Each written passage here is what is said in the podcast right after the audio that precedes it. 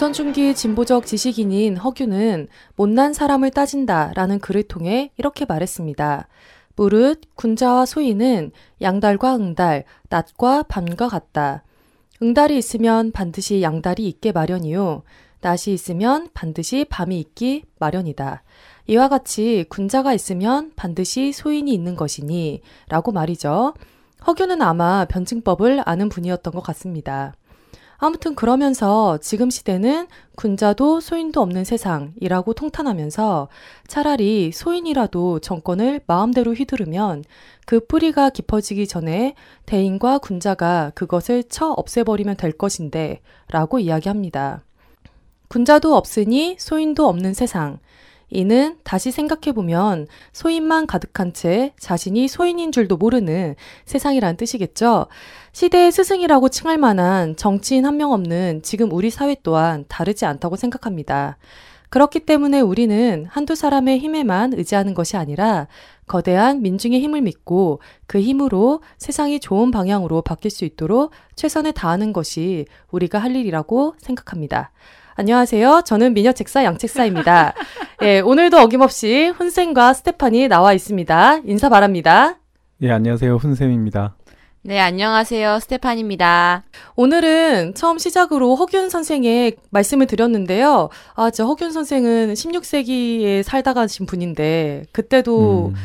어, 변증법을 잘 아셨던 분인 것 같습니다. 예, 제가. 어, 그보다 예. 저는 이 준비된 오프닝이 점점 나날이 발전한다는 느낌. 예, 멋있네요. 예, 감사합니다. 사실은 오늘 오프닝에 대한 고민을 하다가 제가 네. 최근에 그 이희화 선생이 쓴 허균의 생각이라는 책을 읽고 있어요. 아. 근데 또 그 이희화 선생이 역사학자로서 상당히 개혁적이고 좀 진보적인 축에 속하는 그런 학자시거든요. 네. 그러다 보니까 그 글귀 또한 어, 지금 사회에 걸맞는 그런 글귀들이 많이 있더라고요. 그래서 이렇게 오프닝을 시작했습니다.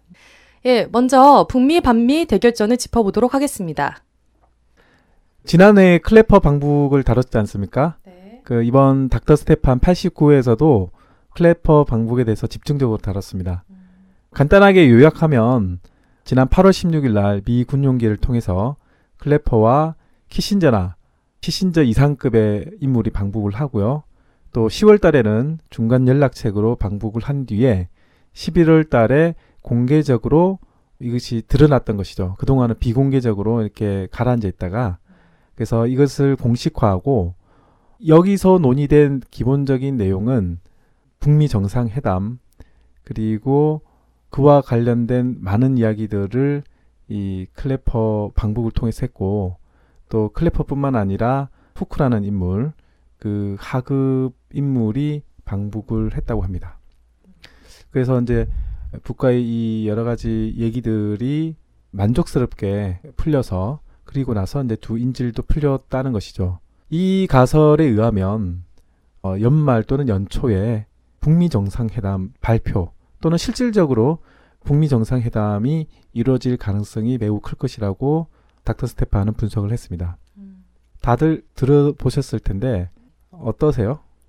저는 들으면서 인턴 스테파니를 하고 있으니까 아 이번 화를 들으면서 내가 무슨 질문을 할 수 있을까를 생각을 안 하면서 들을 수가 없게 되더라고요. 직업병 같은 거라고 얘기해야 될지 어떨지 모르겠는데 네, 네 10화도 안 됐는데 직업병이라는 얘기를 하니까 스스로 좀 웃기네요.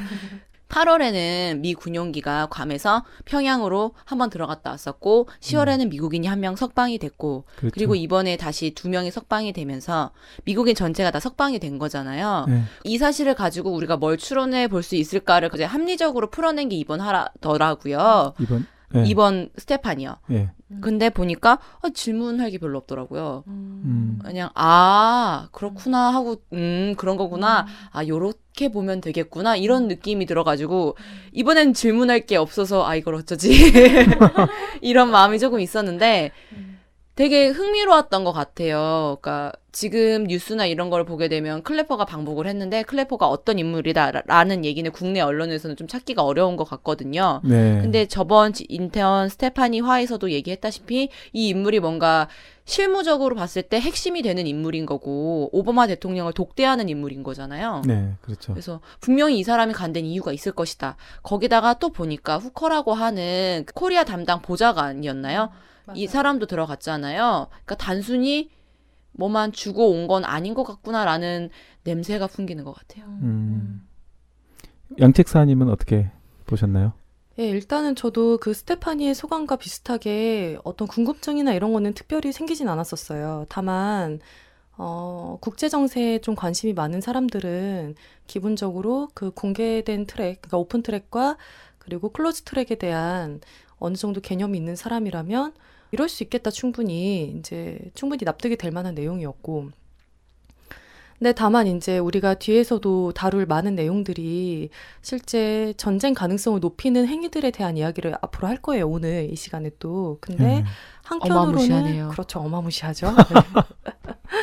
근데 한편으로는 이렇게 그 대화의 흐름이 있고 한편으로는 전쟁 가능성이 계속 높아지는 그러한 아슬아슬한 국면에 있다라는 생각이 음. 들면서 물론 이제 대화 가능성에 대해서 계속 이야기하고 있긴 하지만 우리 역사를 통해서도 알 수 있다시피 그 코리아전 직전에는 대화의 흐름도 있었고 전쟁 흐름도 있었던 건 사실이잖아요. 그 역사를 통해서 봤을 때. 네네. 이제 물론 그 대화 흐름이라는 게 뭐 활발하게 진행됐다기보다는 대화를 해야 된다라는 거를 이제 북에서 또 많이 강조를 하, 하기도 하고 그리고 남측에 있던 김구 선생이나 김규식 선생 맞죠? 이러한 분들이 직접 올라가서 대화를 또 나누잖아요. 그러니까 그 모습만 보면은 그 당시에도 전쟁 가능성이 과연 있을 것인가 사람들이 굉장히 희망적으로 봤을 것 같아요. 음. 그 코리아전 전의 정세를 보면. 네. 근데 결과적으로 전쟁은 벌어졌다는 거죠. 지금 정세가 물론 대화의 가능성이 높아지고 그런 흐름으로 국면으로 가고 있다라는 낙관적인 정세 전망을 할 수 있으면서도 역사를 통해 보면 알 수 있다시피 굉장히 아슬아슬한 국면이 아닌가. 실제 음. 전쟁과 그리고 평화 이게 마치 동전의 양면처럼 굉장히 아슬아슬하게 전국이 흘러가고 있는 게 아닌가라는 생각이 들었습니다. 네. 저는 이제 이번 결과를 초점을 봐야 될 거는 여기서 논의된 그 흐름이 북미 정상 회담이라는 합의가 되게 중요할 것이다. 물론 이제 그 공개화되진 않았죠, 아직. 근데 대체로 전문가들이 분석하기는 이 북미 정상 회담 그리고 그와 관련된 관계 정상화 여러 가지 조치들이 있겠죠. 마치 이제 과거 냉전 시대 때 중국과 미국 그리고 소련과 미국이 이제 관계 정상화하는 그러한 연장선에서 우리가 이제 북미 관계 정상화를 볼 수 있을 텐데 이것은 그동안 이제 지난 45년 이후 이 전쟁 상태였던 두 나라의 관계가 이제는 평화적인 관계로 전환된다는 아주 역사적인 근본적인 전환의 시점 여기에 놓여 있고 그러한 합의가 이번 방북을 통해서 합의가 됐을 것 같다 라는 음. 점에서 이제 되게 중요한 대목이라고 볼 수 있는 거죠. 관계 정상화 이후에 기타 코리아 반도의 평화적인 흐름 그리고 나아가서는 주한미군 철수 그리고 코리아 반도의 통일 이것은 기본 예정된 수순으로 갈 것이다 라고 보여져요. 이것은 과거 베트남의 통일 과정에서도 볼 수 있듯이 그때는 이제 베트남은 미군 철수 이후에 전쟁이라는 폭력적으로 어, 통일이 된 과정이었는데 뭐 코리아 반도는 어떻게 될지는 두고 봐야 알겠습니다만 어, 여하튼 그 주한미군 철수로 이어지는 이 과정은 코리아 반도의 통일을 촉진시키는 커다란 계기가 될 것이다. 이렇게 전문가들은 보고 있거든요. 이번 그 클래퍼 방북이 가져다 올 합의의 내용과 이후 전개될 과정은 코리아 반도뿐만 아니라 동북아시아에서의 커다란 전환점이 되는 전환기를 불러올 수 있는 그러한 내용을 담고 있다라고 음. 분석이 될 것 같아요. 보면 국내 언론은 이런 맥락들을 전혀 안 짚어주는 것 같아요. 음. 단순히 클래퍼가 방북했다, 미국인이 석방됐다, 끝 음. 이렇게만 보도가 되잖아요. 네. 그러니까 언론의 역할이라는 게 단순히 사실만 전달하는 것뿐만이 아니라 커다란 사건에 있어서는 맥락을 짚어주면서 이렇게 예상이 되어 왔고 이렇게 진행이 될 가능성이 높다라는 것까지 들어가는 것도 언론의 역할이잖아요. 예. 북에 대한 적어도 이번 방북에 대한 부분에서는 그런 부분이 좀 적지 않았나. 물론 제가 언론 매체를 많이 안 접해서 그런 걸 수도 있는데 뭐 8월 달에 그런 미 군용기가 괌에서 평양을 갔다 온 얘기도 이미 공공연하게 알려진 사실인 거잖아요. 네, 그렇죠. 그런 부분에부터 얘기를 하고 미국인이 10월 달에 석방이 됐고 뭐 이런 부분들의 얘기가 별로 없는 것 같아요. 지난번에도 말씀드렸다시피 그러니까 국내 언론은 그 오픈 트랙만 쫓아 다녀서 그래요.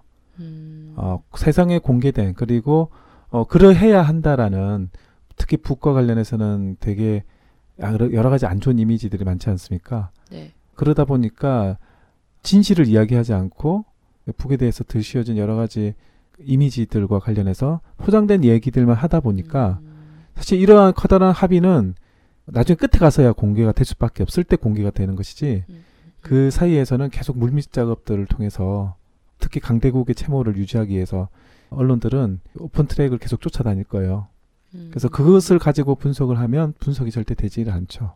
제 생각에는 두 가지 이유가 있는 것 같은데요. 한 가지는 북미 반미 대결전에 사실을 넘어서서 진실을 언론에서 알리기 위해서는 엄청난 분석이 필요해요. 언론 입장에서도. 음, 그러니까 그렇죠. 그게 국내에 알려진 것도 한정되어 있을 뿐더러 게다가 다룰 수 있는 자료에도 한정이 돼 있잖아요.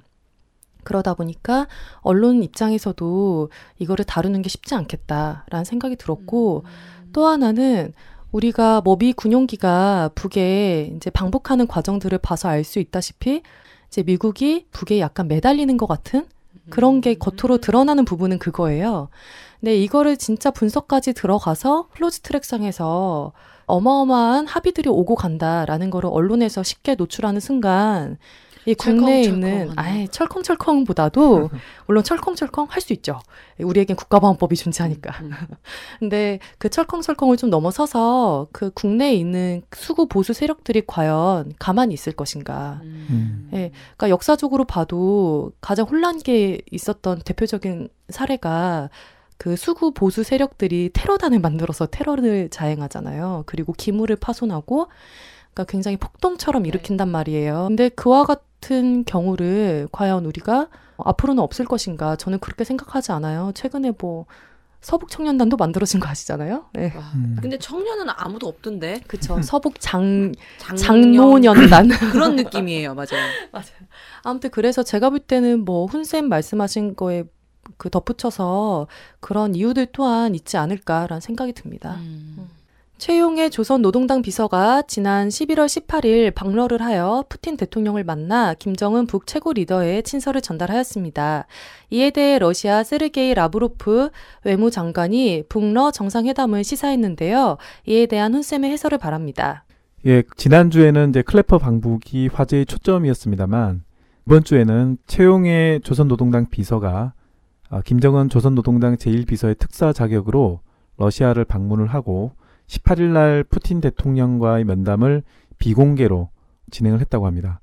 이 자리에서 김정은 제1비서의 친서를 전달한 것으로 알려졌고요. 또 20일에는 라브로프 러시아 외무장관과 최용의 조선노동당 비서가 면담을 가졌는데요. 면담이 끝난 후에 아, 라브로프 장관은 북이 아무런 전제 조건 없이 육자회담에 복귀하겠다는 뜻을 밝혔다고 전했고 또 러시아는 북과 최고위급을 포함한 다양한 수준에서 접촉을 위한 준비가 되어 있다고 밝혔는데요. 어쨌든 공식적으로 밝혀진 것은 두 가지라고 보여지는데 하나는 북러 정상회담의 가능성 그리고 육자 회담의 가능성 이 두 가지가 공식적으로 일단은 밝혀졌고요. 향후 이제 최룡해 방러가 어떤 방향으로 흘러갈지 닥터 스테판의 분석을 좀 기대를 해봐야 될 것 같습니다. 네, 그러면 클래퍼 방북과 최룡해 방러의 연관이 있을까요? 밀접한 관계가 있을 거라고 보는데요. 반복적으로 말씀을 좀 드리지만 이번 클래퍼 방북은 북미 대결전에 있어서 큰 전환점이잖아요. 그래서 북미 정상회담, 북미 수교, 주한미군 철군, 그리고 한반도 평화, 통일 등 이 순으로 이렇게 나아가게 될 텐데 코리아 반도에 엄청난 변화가 예상이 됩니다. 그래서 클래퍼는 이러한 방향에서의 이 오바마 대통령의 최종적인 입장을 전달한 것으로 될 텐데 이번 채용의 조선노동당 비서의 방론은 아, 물론 이제 앞으로 닥터 스테판 분석을 들어봐야겠지만 북미 양자 회담을 뒷받침할 코리아 반도의 주변국들의 다자간 안보 체계에서의 러시아의 주도적인 역할과 관련된 것이 아닌가 좀 이렇게 생각이 듭니다. 물론 지난 그 APEC 정상회담에서도 중국도 육자회담 이야기를 많이 했다고 해요.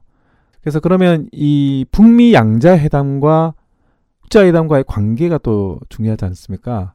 그래서 보면 앞서 이야기했듯이 이제 북미 양자 회담은 북과 미국 간의 합의, 관계 정상화를 기반으로 하고 있고, 근데 그동안 미국이 하도 약속을 많이 어겼기 때문에 이 북과 미국과의 약속만으로는 합의가 제대로 이뤄진 적이 없는 것이죠. 미국이 배신을 때렸잖아요. 어, 때려. 아, 이상한데? 배신을 했기 때문에. 어, 그래서 이것을 뒷받침하기 위해서는, 그리고 또, 이 동북아시아의 어떤 국가적인 지형상, 강대국들이 이렇게 모여있기 때문에, 이 여섯 개국 나라들 간의 다자간 안보 체계가 함께 이루어져야 동북아시아에 있어서의 평화와 그리고 그 가운데서의 북미 양자 회담의 이행 이런 것들이 함께 진행이 될 수 있다는 것이죠. 음. 그렇기 때문에 다시 한번 정리해서 말씀을 드리면 북미 양자 회담을 기반으로 해서 육자 회담을 통한 동북아시아의 다장한 안보 체계를 완성하는 것이 북의 구상이 아닌가 저는 이렇게 좀 생각이 듭니다. 음.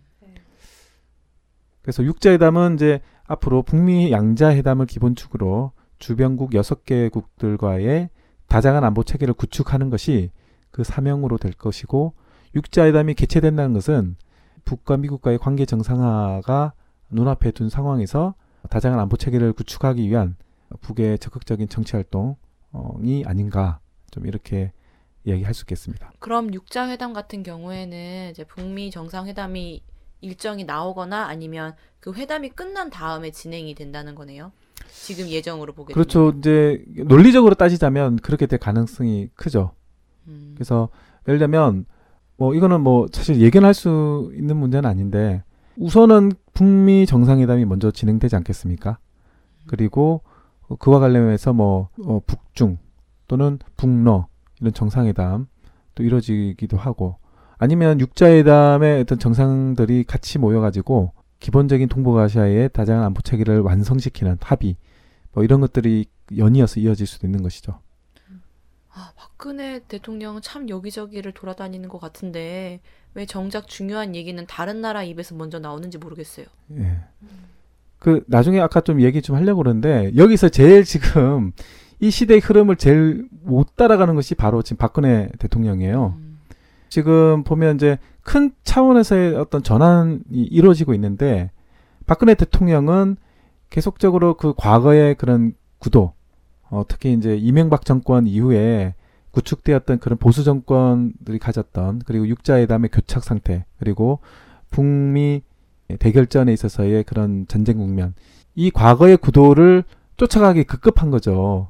그러다 보니까 이 전환점을 어, 따라가지 못하고 어, 계속적으로 지금 정책적으로 패착을 지금 낳고 있는 거 아닌가 이렇게 보여지고요. 사실은 제일 중요한 발언권을 가져야 됨에도 불구하고 육자회담이나 특히 이제 다른 주변국들과의 관계에 있어서 이 관계 주동을 질 수가 없어요, 지금. 대부분의 미국이 지금 주도해 나가고 있기 때문에 그냥 미국의 입장을 그대로 읊거나 동의하기 바쁜 근데 이런 비주체적인 모습이 그대로 박근혜 정권에 투영되어 있거든요.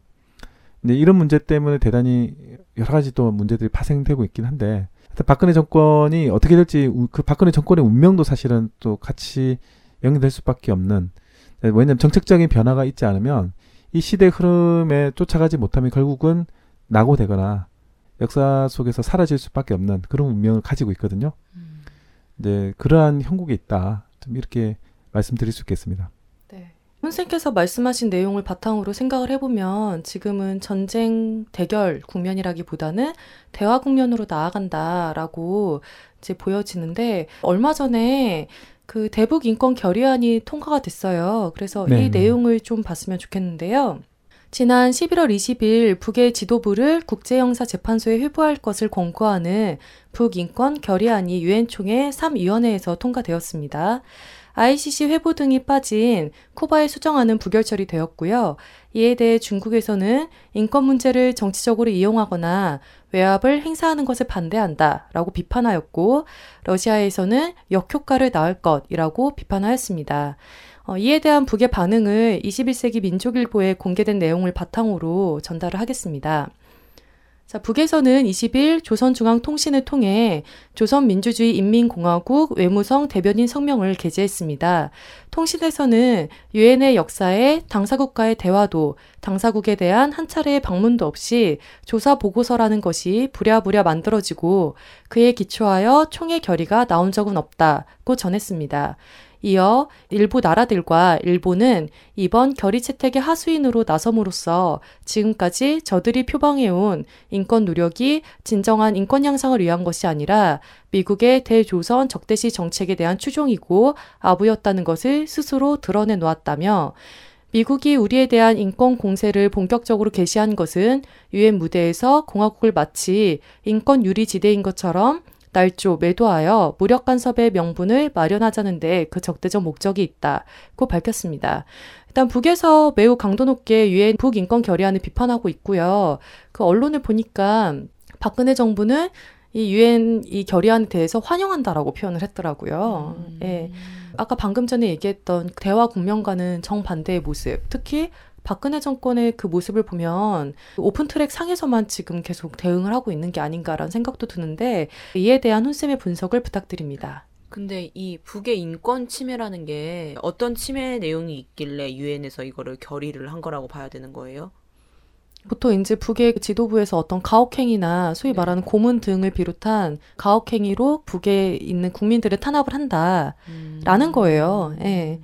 근데 뭐 인권과 관련해서 이야기하자면 솔직히 남의 인권은 그럼 살아 있는가? 음. 어, 세월호에 300명 넘게 죽은 그 희생된 사람들만 생각해도 아니라는 거 충분히 알 수 있고 음. 가, 그렇다면 과연 미국은 인권이 살아 있는가? 예, 그렇지 않다는 거 우리 너무나 잘 알고 있잖아요. 예.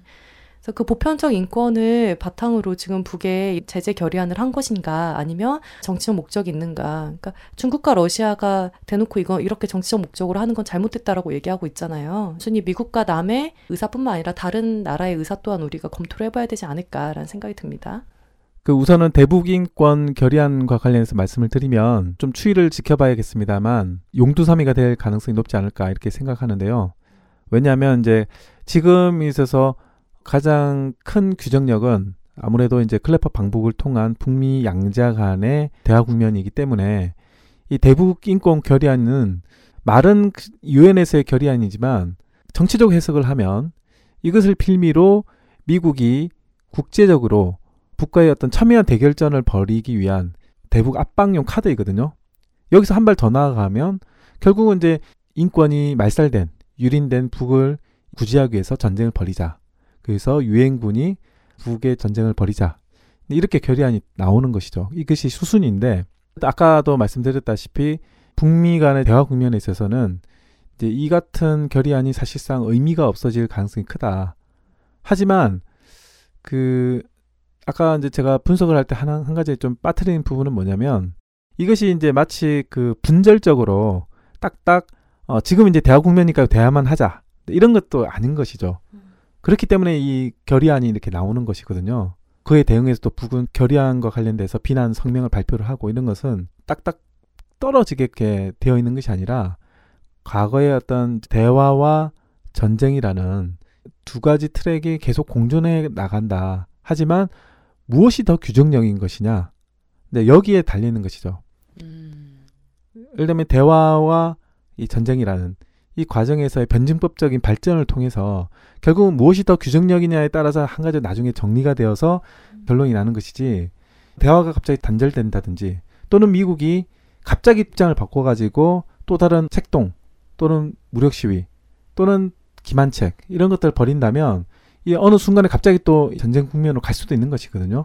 그 닥터 스테판에서도 계속 강조했듯이 투트랙의 변증법적 관계는 한 가지만 보고 가는 것이 아니라 두 가지를 통해서 같이 보되 지금의 국면에 있어서의 무엇이 더 규정적인 것인가 그것을 중심에 놓고 분석할 때 비로소 과학적인 분석이 된다. 음. 이렇게 말씀을 드릴 수 있을 것 같아요.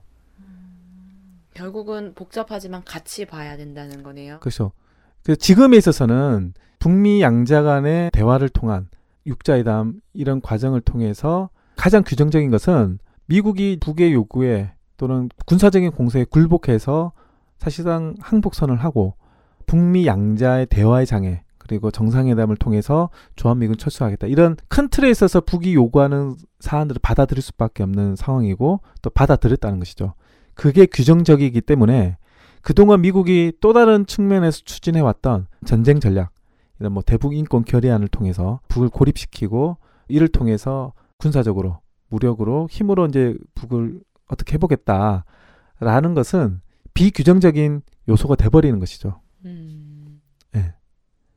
근데 그 이전에서 한참 공세적으로 갈 때는 그것을 규정해 놓고 미국 입장에서는 계속적으로 여러 가지 다양한 것들을 추진해 왔지만 지금은 오히려 이제 미국 입장을 바꿔서 북의 요구에 굴복해서 모종의 합의를 했기 때문에 이러한 문제들은 다 용두사미가 될 수밖에 없다 이렇게 좀 말씀드릴 수 있겠어요. 음... 그 투트랙과 관련한 이제 말씀까지 하셨는데 참 세상 만사가 그렇고 사회 변화도 그러하듯이 보기에는 굉장히 혼란스러워 보이지만 그것이 결국에는 한 방향으로 정리가 돼서 크게 그 역사가 흐르지 않나라는 생각이 또 다시 한번 듭니다. 네, 그렇죠. 그리고 그런 것 같아요. 이런 말 그대로 복잡하게 변하는 순간에서는 정말로 그게 어디에 있는지 모른다는 말이 음. 내가 탕류했으면 내가 탕류했는지 모르는 거잖아요. 그렇죠. 그런 상황이라는 거네요, 음. 지금이. 네. 음. 오늘 오프닝에서도 그 역사적 인물인 허균 선생의 이야기로 시작을 했듯이 우리가 역사 속에서 답을 찾고 그리고 현재 상황에 대해서 정확하게 바라보는 그러한 시각이 더욱더 필요한 때가 아닌가라는 생각이 듭니다. 그게 인턴 스테파니라는 거죠? 그러려고 노력해야 되겠죠? 어, 역시나 빠지지 않네요. 인턴 스테파니의 상징은 뭐라고요? 자화자찬. 예, 정부가 2015년도 예산안에 대북 전단 살포를 위해 전단탄 개발비로 18억 원을 편성한 것으로 나타났습니다. 여러분 들어는 보셨나요? 전단탄. 예. 발음하기도 쉽지 않은데요. 전, 전단탄. 예, 이 전단탄은 대북 전단을 더욱 정확하고 멀리 북에 투하하기 위한 탄약이라고 합니다.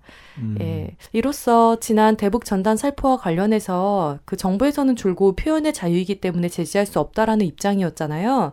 네, 이러한 전단탄 개발을 위한 18억 원 편성을 통해서 내년부터는 정부에서 앞장서서 대북 전단 살포를 하겠다고 선언한 셈입니다.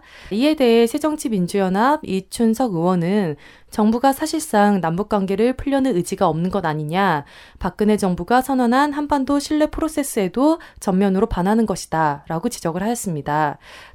또한 DMZ 세계평화공원 조성이나 유라시아 이니셔티브와 같이 남북 간 협의를 전제로 하는 사업들을 추진하겠다고 하면서 이와 같은 일을 하는 것은 매우 이율배반적이다. 라고 이야기하면서 이와 같이 현실성이 없거나 무책임한 예산들 역시 엄격하게 심사해 조정해 나갈 것이다. 라고 밝혔습니다. 이어 한기총이 20일 애기봉의 임시 등탑을 만들어 점등식을 할 수 있도록 협조해 달라는 내용의 공문을 국방부에 발송했습니다. 이에 따라 애기봉 등탑 철거 후 박근혜 대통령으로부터 호된 질타를 받았던 국방부가 한기총의 요구를 수용할지 여부가 주목이 됩니다.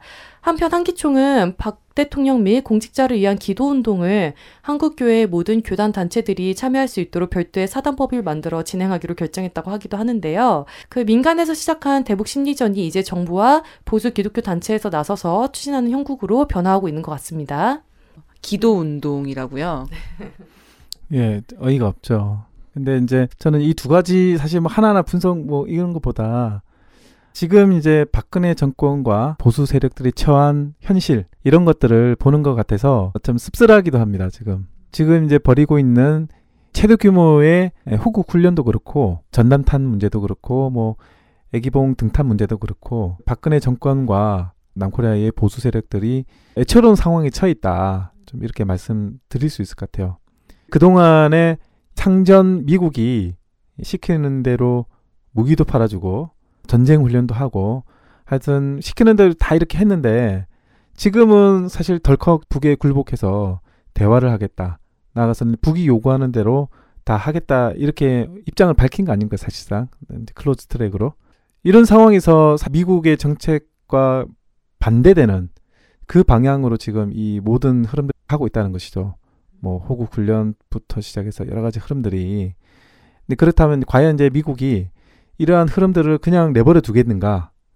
특히 이제 그 정점에 있는 박근혜 정권을 그냥 내버려 두겠는가? 우리는 이제 이 상황에서 고민들을 하지 않을 수 없는 것이죠. 그 훈쌤 얘기 들으면서 궁금해지는 네. 게 이번 스테판을 들으면서도 느꼈던 건데요. 국내 보수 세력들 중에서도 분명히 미국통이 있을 거잖아요. 네. 박근혜 대통령이나 그 정권들의 세력보다는 오히려 미국에 줄이 되어 있는 그 소식을 더 먼저 듣는 세력들도 분명히 있을 건데 음, 지금의 모습들을 보면은 그걸로 인해서 대비를 한다고 하기보다는 미국이 아직 우리 뒤에 있으니까 이런 걸 좀 더 해보자라는 느낌이 더 강한 것 같아요. 그렇죠. 또 그런 흐름들이 없지는 않은데, 근데 이제 과연 이제 이 미국이 어떻게 할까라는 걸 또 좀 더 들여다보면, 그러니까 미국이 이 보수 세력들을 어떻게 관리를 하냐면, 이러한 사실들을 알려졌을 때, 이 보수 세력들이 어떻게 나올지 모르잖아요. 그러니까 어디로 튈지 모르는, 이렇게 돼버릴 수 있기 때문에, 관리 차원에서라도 보수 세력들에게 그러한 것들을 제대로 알려지지 않을 수 있다. 그렇기 때문에 이 모든 사안들을 close track으로 처리할 수밖에 없는 것이거든요. 왜냐하면 극단적으로 행동을 할 수 있는 것이죠. 그러니까 이제 이 종합적인 정세 분석이 되지 않으면 사실 지금 세상이 어떻게 변화하고 돌아가는지를 아- 정확하게 알 수가 없어요. 고도의 정치 분석이 필요하기 때문에 보수 세력들도 물론 없지는 않던데 뭐 지만원 같은 이런 분석가들은 예리하거든요. 그리고 그 정도 급의 정치 통이 돼야 미국으로부터 일만의 소스를 듣고 나름대로 이제 분석하는데 그 분석의 내용을 사람들이 못 알아듣는 거죠. 중요한 것은. 어... 예. 그런 이제, 이제 그쪽 도 이제 분석할 필요가 있을 것 같아요. 아마 모종의 또 여러 가지 이야기들이 나올 텐데 지만원이 이제 박근혜 대통령에 대해서 되게 쓴소리를 많이 하지 않았습니까? 근데 그런 차원의 어떤 또 다른 쓴소리들이 나올 가능성이 크다 이렇게 보여지고 여하튼 박근혜 정권과 남코리아 내 보수 세력들이 변화를 제대로 감지하지 못하고 기존의 관성대로 대북 적대 정책, 전쟁 연습, 그리고 뭐 북을 자극하는데 일단은 혈안이 돼 있어요. 이 무식함 용감하다고 지금 경쟁적으로 그것도 막 서로 막 강경책을 쓰고 있는데 거기에 있어서의 가장 핵심적인 원인은 박근혜 대통령 주변의 인물들이 김관진이라든지 한민구라든지 이런 군 출신 인사들이 지금 정책을 주도해 나가기 때문이거든요. 근데 이제 이들 모두가 미국으로부터 지금 토사구팽 되게 되었다. 이렇게 볼 수 있어요. 그리고 나아가서 박근혜 정권 자체가 이제 존립 자체가 지금 어, 되게 위험하게 생겼는데 말씀드렸다시피 박근혜 정권은 미국에 의해서 미국의 정책의 요구에 의해서 대선 부정선거를 통해서 대통령으로 당선되지 않았습니까? 근데 이제는 이제 더 이상 쓸모가 없어져 버린 것이죠. 그 마지막에 이 말로가 어떻게 될지는 물론 지켜봐야겠지만 그렇기 때문에 그동안 북에서 계속 민족의 편에 서서 그 입장을 바꾸라고 계속적으로 요구했지만 결정적으로 박근혜 대통령의 그 입장의 변화가 없었어요. 그 입장의 변화가 있어야 박근혜 대통령 자기도 살고 민족을 위해서 전체가 같이 살 수 있는 하나의 계기가 주어졌었는데 그동안 여러 가지 제시를 했음에도 불구하고 박근혜 대통령이 그걸 받아들이지 않았던 것이죠. 역사적으로 봤을 때 이런 정권들이 결국 미국에 의해서 제거가 되는데 박근혜 대통령 선친인 박정희 대통령도 그렇게 해서 제거가 되지 않았습니까? 박근혜 대통령이 현재의 대북 강경 정책을 전환하지 않고 이런 호국 훈련 등과 같은 대북 강경 정책에 계속 매달린다면 결국은 선친의 운명에 따라 같이 그러한 운명을 맞이할 가능성이 크다. 이것이 식민지 조국의 역사다. 이렇게 말씀드릴 수 있을 것 같아요. 네, 우리가 계속 분석했다시피 대북 전단 살포는 엄격히 전쟁 행위예요. 국제법상 전쟁 행위인데 음, 이 전쟁 행위를 그렇죠. 정부가 나서서 지금 18억의 예산을 평선했다는 거 이를 통해서 우리가 지난번 화부터 거듭 이야기했다시피 지금의 정부가 과연 무엇을 향하고 있는가 음, 예? 전쟁인가 평화인가 음. 이런 것들을 통해서도 우리가 다시 한번 느낄 수 있는 거 아닌가라는 음. 생각이 듭니다. 네. 예, 그 통합진보당에 대한 소식을 좀 전할까 합니다. 지난 9월 17일 통합진보당은 8차 중앙위원회를 열고 단결과 혁신위원회를 구성하고 당 혁신 과제를 도출해 11월 말로 예정된 임시 당대회에 제출하기로 결정하였습니다. 단결과 혁신위원회 위원장을 맡은 민병렬 최고위원은 10월 중순경부터 당내 토론을 벌이고 11월 중앙위원회에 앞서 민주노총, 전론 등 당회 인사도 만날 수 있다고 밝혔습니다. 이어 지난 10월 20일 단결과 혁신위원회는 당 혁신과 진보 정치 단결을 위한 우리의 약속이라는 당원 토론용 혁신안을 제출하고 전당적인 토론에 돌입을 하였습니다. 통합진보당이 자체적으로 혁신을 도모하고 전망을 내기 위해 노력하는 모습은 긍정적이라고 볼 수 있는데요. 이에 대한 혼쌤의 분석 바랍니다. 이 또 진보 정당 운동의 역사를 이야기하지 않을 수 없는데요. 일단은 97년 국민 승리 20일 그리고 2000년도 민주노동당으로 이제 시작된 진보정당 운동이 우여곡절 끝에 2008년에 1차 분당, 2012년에 2차 분당으로 현재는 통합진보당, 노동당, 정의당 이렇게 분열이 되어 있습니다. 어, 그래서 이런 분열 과정을 통해서 올해 있었죠. 그 지방선거 때 새정치민주연합과의 야권연대도 실패하고 세 당 모두 합쳐서 2010년 지방선거 때에 비해 30%밖에 당선되지 못하는 등 지방선거 대참패를 가져왔습니다.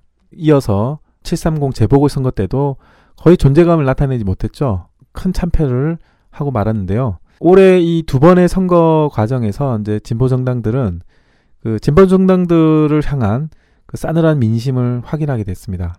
진보 정당이 왜 그렇게 됐는가 이제 우리 돌아볼 수밖에 없는데요. 과거에는 그렇지 않았거든요. 보면 정말로 이 척박한 남코리아의 이 보수적인 토대 속에서도 2004년도에 민주노동당의 국회 10명을 배출하고 나서 급격히 인기가 올라갔죠. 그리고 어, 심지어는 그때 지지율이 20%가 넘었었어요. 잘 나갈 때는.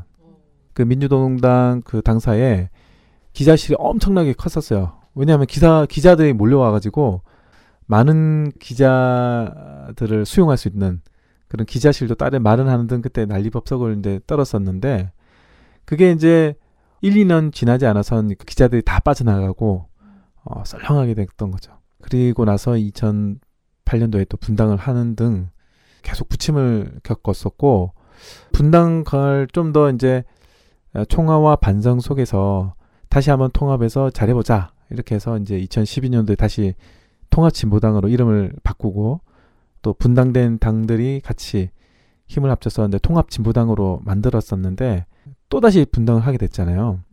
그 분당 과정에서도 그래도 이제 이 통합되고 난 상황에서 안타까웠던 거는 그때 이제 야권 연대가 제대로 실현이 되고 통합진보당의 이 통합의 기세, 기존의 정당과 다른 새로운 정당을 바라는 이 민심들은 그때 잘만 했었으면 국회의원 20석을 넘기는 원내 교섭단체를 넘길 수 있었어요. 그래도 13석이 나왔어요. 이거는 진보영당 역사상 가장 많은 의원수가 생긴 것인데 그렇게 13석이 되자마자 바로 분당이 됐어요. 그래서 통합진보당과 정의당이 이렇게 분당이 됐는데 이렇게 된 이제 분당이 가장 큰 원인이라고 일단 보여져요. 특히 이제 이 민중들은 국민들은 이 분열된 진보를 바라지 않는 것이죠. 오히려 통합되고 한 목소리를 내고 그리고 서로를 양보할 수 있는 그런 감동을 주는 이 진보 정당의 새로운 정당의 출현을 어, 요구하는 것이지 이 분열 과정에서 많은 국민들과 민중들이 실망을 했기 때문에 결국은 지금은 그 이 분열의 끝으로 그 바닥을 보인 것이 아닌가 좀 이렇게 생각이 들고 민심과 멀어지게 되는 과정에서 결국은 그 당내에 있는 정파들 간의 과도한 권력 다툼, 갈등이 주요 원인이었다. 좀 이렇게 총화를 할 수 있을 것 같아요. 좀 더 구체적으로 얘기하면 어디 가서나 보면 다수파와 소수파가 있어요. 근데 이 다수파, 다수 세력들의 패권주의, 그리고 소수 세력들의 기회주의, 뭐 이 두 가지가 맞물려서 서로 이제 돌아가면서 어, 결국은 두 번의 분당 사태를 맞이할 수밖에 없었다. 그 진보 세력의 가장 큰 오류라고 볼 수 있습니다. 그렇다면 이번에 그 통합 진보당 혁신안이 나온 걸로 알고 있는데 음. 그에 대해서는 어떻게 분석하고 계시나요? 지난 지방선거와 그 재보궐선거 참패 이후로 자성의 분위기가 일단은 마련된 것이 가장 크고요. 그런 가운데서 통합진보당이 단결과 혁신위원회를 구성을 해서 이른바 혁신안을 발표를 했습니다. 그 혁신안은 이번 주 토요일이죠. 어, 11월 20일 당대회에서 어, 채택될 예정이라고 하는데요. 뭉뚱그려서 좀 평가를 하자면 긍정적인 요소는 지금 현재 이 진보 정당이 분열된 조건에서 스스로 이제 지난 과정에 대한 총화 그리고 혁신에 대해서 자체적으로 움직임을 가지고 갔다는 것 자체가 대단히 긍정적이다. 그 자체가 사실 그 전에는 그런 것도 없었다는 얘기죠. 그 중에서도 안타까운 것은 현재 이제 진보 진영이 처한 여러 가지 분열상과 조건을 볼 때 좀 더 함께 아우르고 함께 하자고 제시하기에는 여전히 많은 한계를 그 안에 내포하고 있다. 혁신안으로 받아들이기에는 어려운 지점이 있지 않는가. 음. 제가 볼 때는 그렇게 분석이 됩니다. 그 우리 스테파니는 당적을 가지고 있지 않은 걸로 알고 있어요. 이런 데서 제 정치적 성향을 밝히고 그러시면 안 되는 거 아닌가요? 아유, 뭐 당원 아닌 게 무슨 정치적 성향이라고. 아무튼 그래서 당적이 없는 한 사람으로서 진보 정당에 대해서 어떻게 생각하는지 궁금합니다. 저는 지금의 진보 정당 같은 경우에는 좀 센 말인데요. 식물 같아요. 음. 정치적으로 뭔가 영향력을 발휘하는 거에 하나도 없잖아요. 음. 정당이라는 게 뜻이 맞는 사람들끼리 모여서 자신의 의견을 피력하고 다른 사람들을 설득해내는 모임인 거잖아요. 그렇죠. 그걸 전혀 못하고 있는 상황이잖아요. 음. 그래서 아 그냥 이러, 이런 상황이면은 없어져야 될 것 같은데 차라리 음. 새로 만들어야 되는 거 아닌가? 라는 음. 생각도 사실 쉽게 했던 것도 사실이에요. 음. 오늘 훈쌤 해설하시는 걸 들어보니까 또 쉽게 생각할 문제는 아니구나라는 네. 생각이 들었어요. 음. 통합진보당이 90년대부터 시작해서 지금까지 내려오는 역사적 계보라는 게 있고 음. 그 의미가 분명히 있는 건데 단순히 지금 정치적 영향력이 없다고 해서 듣보잡 취급을 하는 건 조금 미안한 일이구나라는 생각은 들었어요. 어, 지금 이제 진보 정당들의 지지율은 대단히 미약해요. 1%에서 3%. 이제 그 정도 수준인데 국민들의 의식 수준을 이렇게 조사를 했을 때 나의 정치 정체성이 진보다 이렇게 이야기하는 사람들은 그보다 훨씬 더 많은 20% 30% 수준을 육박을 해요. 그 얘기는 뭐냐면 내가 진보를 지향하지만 지금의 진보 정당들의 모습과 그리고 또 우리나라 선거 제도가 1등 독식 구조가 되어 있기 때문에 어쩔 수 없이 비판적 지지를 부추기는 어, 구조적인 선거 제도의 한계가 있습니다. 그렇기 때문에 지금의 진보 정당 지지율은 사실 대단히 무의미하다고 보여져요. 그렇기 때문에 우선은 개헌 논의 과정에서 이 결선 투표제와 그리고 비례대표를 확대하는 문제는 우리나라 정치 발전에 있어서 대단히 중요한 과정일 수 있습니다.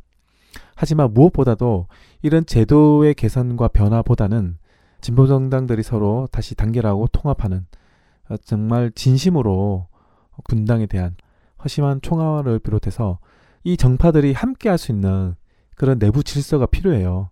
그동안은 다수가 소수를 배려하지 못하고 패권을 부리고 또 소수는 거기에 대응해서 어, 안 되면 뛰쳐나가겠다. 이렇게 분열 분당을 일으키는 근데 이런 것들이 계속 반복되어 어떤 과정에 대해서 허심하게 총괄을 하지 않으면 이 같은 과정은 계속적으로 반복될 수밖에 없거든요. 그렇기 때문에 스스로의 총화에 비롯한 진보 정당들의 통합, 진보 세력들의 통합을 통해 진보 진영은 하나의 진보 정당을 통해서 단결된 힘으로 이 보수 세력들과 맞서지 않으면 결코 성공할 수가 없습니다.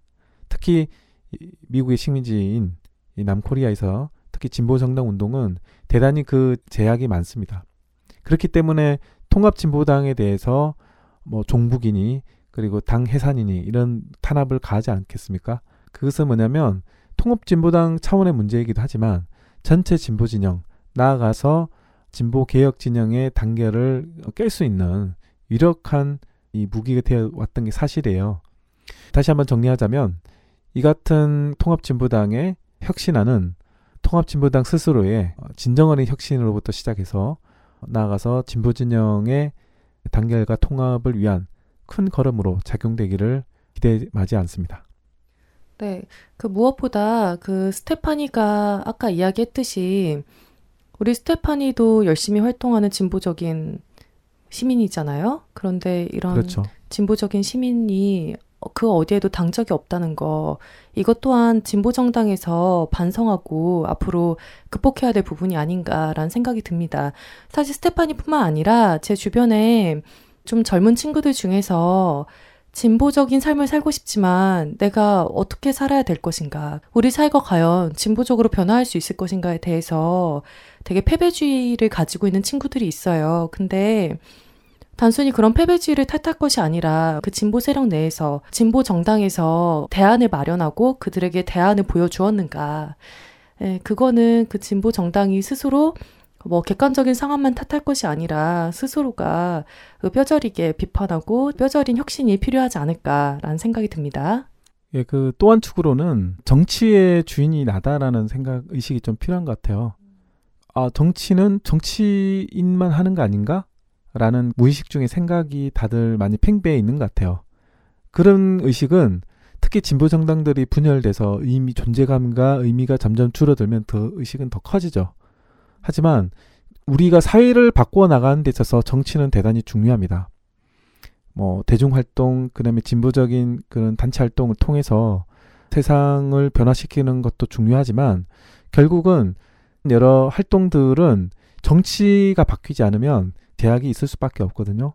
제도를 바꿔야 세상이 바뀌는 것인데 그 제도를 바꾸기 위해서 가장 근본은 정치입니다.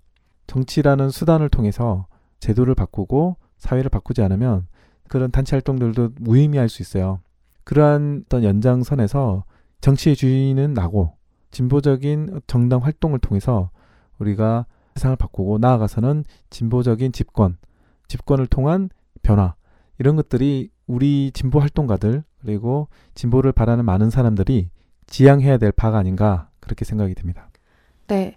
통합진보당 해산 심판과 향후 전망을 어떻게 바라보는지 혼쌤의 해설 바랍니다. 뉴스를 보니까 증인으로 나오는 사람이 이정희 통합진보당 대표와 황교안 법무부 장관이라고 하더라고요. 근데 이분들의 이력이 좀 재밌다고 생각되는 게 뭐냐면 황교안 법무부 장관 같은 경우에는 국가보안법이라고 하는 국가보안법을 정리한 책을 썼어요. 음. 이, 이, 어떤 사람들은 말하기에는 이 책이야말로 국가보안법의 바이블이다. 음. 라고 표현할 만한 책이라고 하더라고요. 네. 그런데 이정희 대표도 법조인이잖아요. 국가보안법과 관련해서 황교안 법무부 장관과 반대되는 입장으로 계속 살았던 사람들이 음. 격돌한다는 느낌이 좀 들더라고요. 음. 황교안 법무부 장관이 쓴 그 국가보안법 책 내용이 국가보안법 존속을 해야 된다. 라는 게 중심 내용이잖아요. 그렇죠. 그렇죠?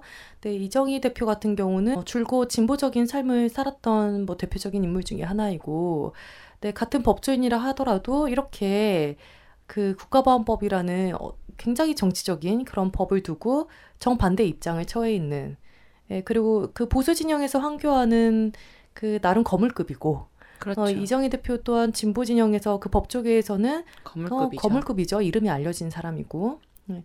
근데 그 두 사람이 그 마지막 그 변론에서 격돌한다는 게 또 어, 의미가 있다라는 생각이 또 듭니다. 네. 지난번에 권영길 대표라고 전 대표라고 표현을 해야 될까요? 네. 네. 네, 권영길 전 대표가 변론을 한 내용을 인터뷰 기사를 딴 게 있더라고요. 네. 그걸 보게 되면은 이제 그 안에 있던 재판관들도 존경을 표할 정도로 이제 노 정치인이신데 진실된 소회와 반성 같은 것들이 인상 깊더라고요. 어. 음. 뭐 내가 뭐 분당 사태 때도 좀 더 신경을 썼어야 했는데 음. 내가 너무 뒷짐만 지고 있었던 것은 아닌가. 음. 그리고 통합 진보당의 역사적 의미. 음. 훈 쌤이 오늘 설명하신 거하고 좀 비슷한 맥락이었던 것 같아요. 네. 그 이제 국민 승리 21부터 시작해서 지금까지 어떻게 통합 진보당이 만들어져 왔는지도 쭉 음. 얘기하는 그런 변론이 있었더라고요.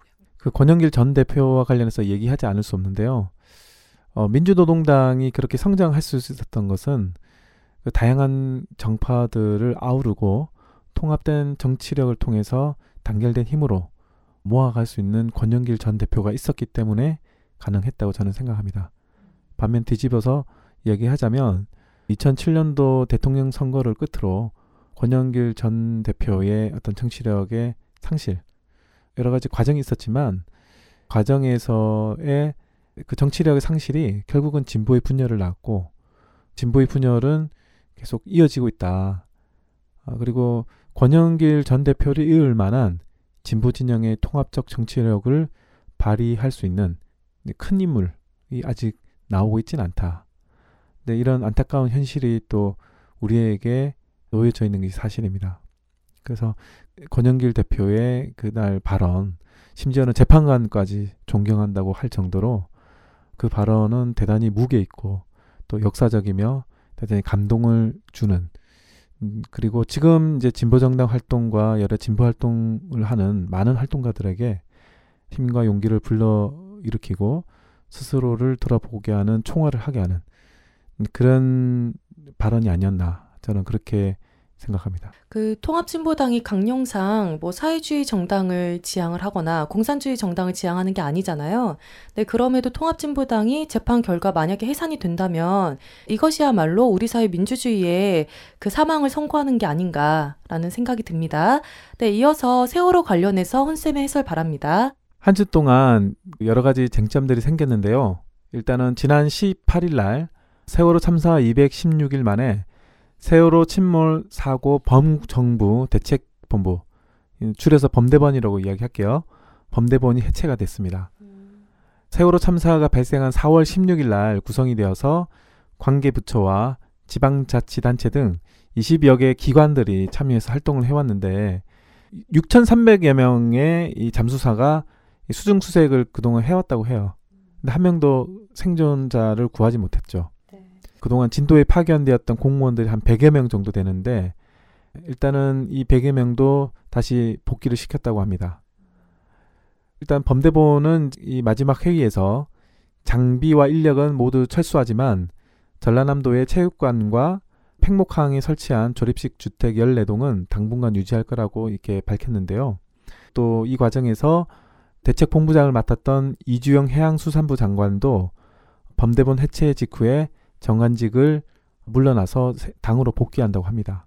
네, 이 같은 정부 방침과 관련해서 그 세월호 참사 가족 대책위는 기자회견을 열고 가족들이 잠수사들의 안전을 고려해서 수중수색 중단을 받아들이자마자 정부가 범대본을 해체하겠다고 나섰다고 이렇게 밝혔어요. 비난을 했죠.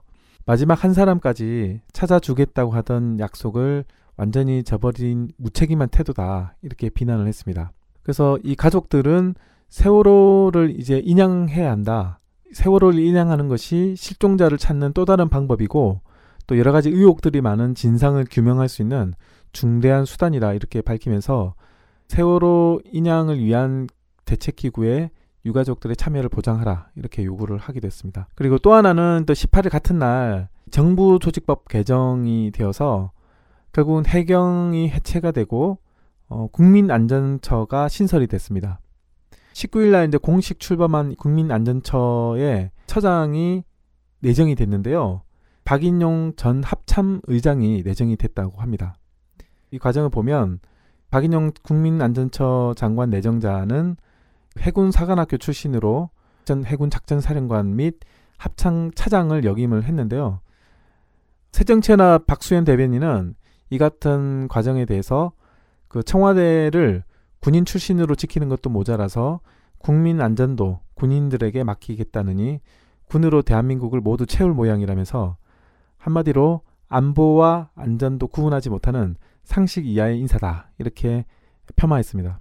두 가지가 이제 크게 쟁점이 됐고요. 지난 시간에서도 말씀드렸지만 박근혜 정권의 방향은 세월호 특별법 제정 이후에 이제는 이제 모든 것이 끝났다. 이런 방향으로 세월호 흔적 지우기에 열을 올리고 있지 않나. 범대본도 해체하고 해경도 해체하고 모든 그동안 했던 지원들을 다 정리해 나가는 수순으로 지금 밟고 있고 이제 이와 관련해서 정말 이해가 안 갔던 것은 이제 새롭게 해경을 대체할 정부 조직법에 의해서 생겨난 국민안전처 처장이 군인 출신이다. 이게 정말 완전 넌센스예요, 이거는. 그동안에 이제 박근혜 정권이 인사 참사가 뭐 많지 않았습니까? 그 윤창중부터 시작해서 문창극까지 그게 이르는 모든 많은 인사 참사에 또 하나 얹어가지고 어, 이 군인 출신의 인사를 국민안전처 처장으로 장관급이거든요. 장관으로 내정했다고 하는 것이 도대체 정말 이 끝을 모른다. 이 박근혜 정권의 인사 참사는 네, 그런 생각이 들었어요. 진짜 사람이 없나 봐요. 어, 그렇기도 하고 왜 다 군인 출신으로 이렇게 다들 이렇게 군인 내각을 만들까? 군 출신으로 내각을 다 이렇게 조각을 할까? 정말 다 아버지 인맥밖에 없는 거 아닐까요? 거기에는 이 김기춘 비서실장의 이 역할도 되게 대단히 크다고 생각이 됩니다. 그 박근혜가 인사를 하는 걸 보면 어, 겉모습은 박근혜지만 속에는 확실히 박정희가 있다. 오, 적당한 비유인 것 같습니다. 라는 것이 확실해지는 것 같고요. 그 예술인 중에 한 분이 그린 그림 중에 박근혜 이른바 대통령이 박정희를 낳는 그 그림이 있잖아요. 과연 그냥 허구인가? 단순한 그림으로 볼 수 있는가. 이런 인사만 통해서도 볼 수 있다시피 겉은 박근혜지만 속은 박정희다. 라는 음, 거를 다시 한번 느낄 수 있게 하는 것 같습니다. 금방 혼세께서 말씀하신 것처럼 세월호를 지금 유야무야 그 묻으려는 정부의 움직임이 본격화되고 있는 것 같아요. 또 안타깝게도 많은 국민들이 세월호에 대한 관심이 갈수록 지금 떨어지고 있는 상황인데 우리 인턴 스테파니에서는 앞으로도 그 세월호의 흐름에 대해서 꾸준히 분석하고 알리는 그러한 자리를 마련을 해야 되겠다 라는 생각이 다시 한번 듭니다. 네. 지난 11월 20일 2시 서울시청 광장에서 한중 FTA 저지 쌀 전면 개방 반대 식량 주권과 먹거리 안전을 위한 3차 범국민 대회가 약 4천여 명의 농민 시민들이 모인 가운데 진행되었습니다. 대회에서 농민들은 우리 농산물 시장의 70%를 장악하고 있는 중국과의 FTA는 국내 농산물 가격 폭락 등을 조장하는 것으로 우리 농업의 미래를 포기하는 행위라고 주장을 하였습니다. 이어 여야 야합으로 추진되고 있는 FTA 비준을 막기 위해 장기적 투쟁을 전개할 것이라고 말했는데요. 특히 이날 박근혜 정권을 향한 농민들의 분노가 이어진 가운데 무대 앞에 있던 박근혜 이른바 대통령을 본딴 스티로폰 조형물이 일부 농민들이 닭머리 수십 개를 이 조형물에 쏟아 부었고요. 닭머리요? 네, 닭머리요. 이거 준비해온 농민 정말 최고 아니에요? 와, 장난 아니다. 자, 아무튼 그랬고요. 그리고 한 농민은 조형물을 쓰러뜨린 후에 짓밟으면서 어, 분노를 표출하자 주최 측이 이를 말리는 일도 벌어졌습니다. 그 농민들의 분노가 어느 정도인지 느껴지는 것 같은데요. 혼세께서 이 현장에 계셨죠? 그, 그 뒤가 어떤지 아세요? 어때요? 어때요? 그 쓰러진 모형을 경찰들이 주섬주섬 이렇게 다가오더니 탈취를 했어요. 아, 그걸 가져가요? 왜요? 모르겠어요.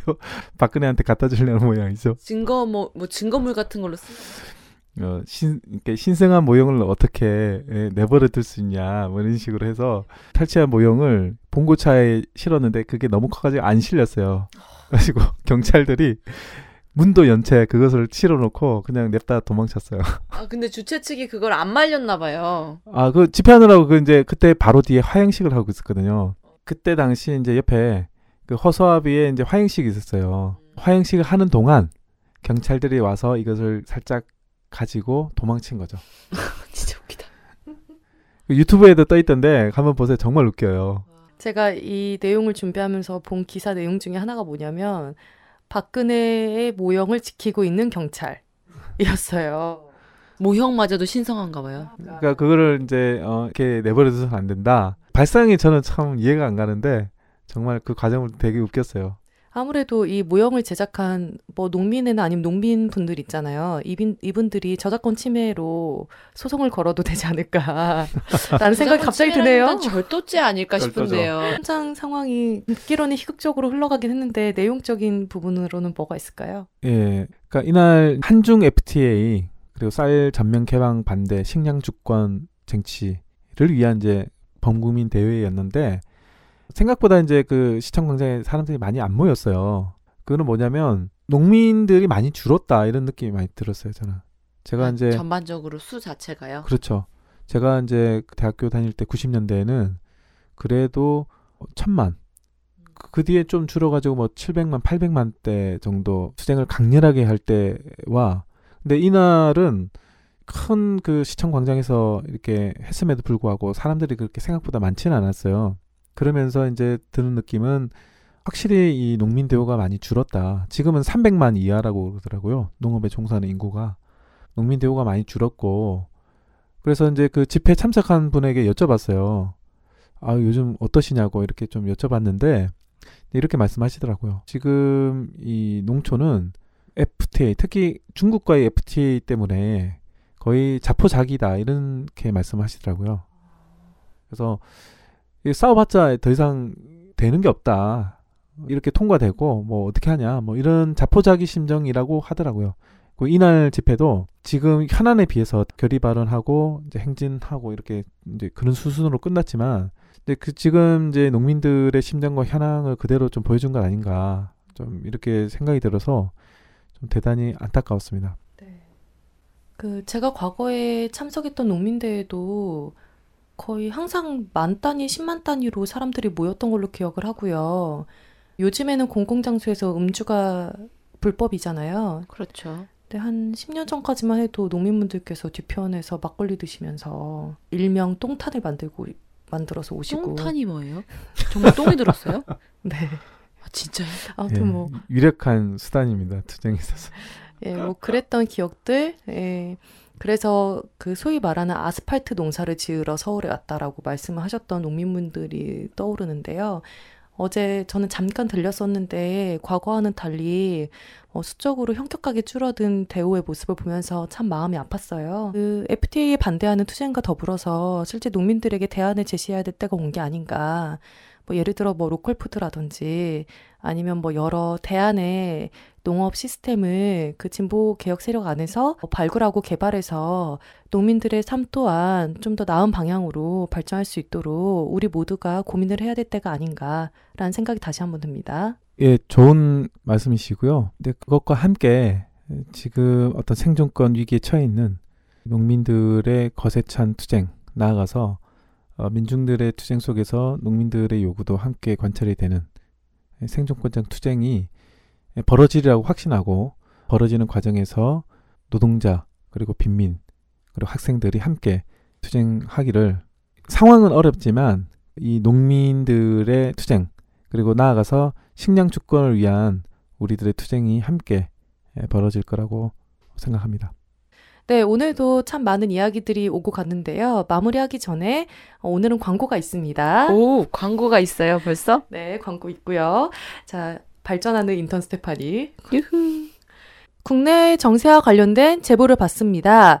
이 소식은 혼자 알고 있기 아깝다 싶은 내용이 있으면 저희에게 제보해 주시면 되고요. 그리고 질문도 받습니다. 이메일로 보내주시면 됩니다. 그냥 영문으로 인턴파니 한글로 쓰시면 돼요. 0키로 눌러놓고 인턴파니 골뱅이 gmail.com 으로 이제 그 제보와 질문을 보내주시면 되고요.